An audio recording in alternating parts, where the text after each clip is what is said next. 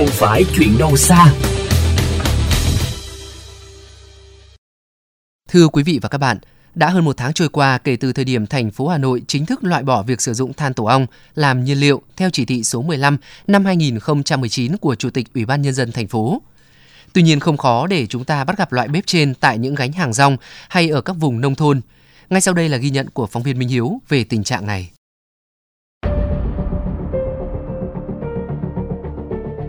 Khu công nghiệp Sài Đồng, quận Long Biên, Hà Nội, một buổi sáng đầu xuân, lác đác một vài xe đẩy bán hàng rong xuất hiện, khác hẳn với khung cảnh mua bán tấp nập trước dịch covid mười chín.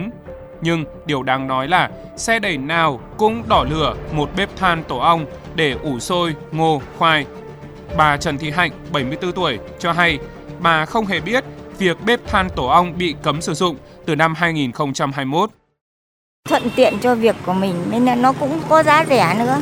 Nhưng mà dùng ủ sôi này không thể dùng được bếp ga. Cái còn dán chiếc xe này là dùng bếp ga hết rồi. Còn tất nhiên là cái bếp than này thì là nó không tốt. Nó cũng ảnh hưởng đến sức khỏe.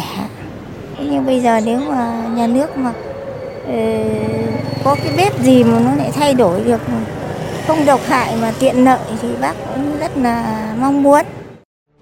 Trao đổi với phóng viên vê o vê Giao thông, bà Lê Thanh Thủy, trưởng phòng quản lý dự án và truyền thông, Chi cục Bảo vệ Môi trường, Sở Tài nguyên và Môi trường Hà Nội cho biết, hiện thành phố đã xóa được gần năm mươi nghìn bếp than tổ ong, chiếm tỷ lệ hơn chín mươi mốt phần trăm, còn khoảng năm nghìn bếp đang sử dụng. Tuy nhiên, hiện chưa có chế tài cụ thể để xử lý hành vi sử dụng bếp than tổ ong mà chủ yếu chỉ thu hồi bếp khi bắt gặp trường hợp sử dụng. Chúng tôi cũng theo dõi xem là cái tình hình thực thi của các địa phương đối với chỉ thị mười lăm thế nào để chúng tôi tiếp tục đôn đốc và tiếp tục xây dựng những cái thể chế chính sách trong việc xử lý. Chúng tôi cũng đang phối hợp với cả Sở Công Thương để tìm cơ chế hỗ trợ để chuyển đổi nghề nghiệp đối với những cơ sở mà đang sản xuất và cung cấp các cái than tổ ong.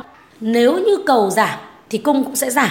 Tuyên truyền, nâng cao nhận thức và thay đổi hành vi thì nó là cái cách thức bền vững hơn.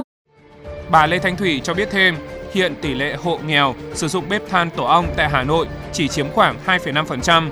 Do mức độ bao phủ thấp nên thành phố không xây dựng chính sách hỗ trợ riêng.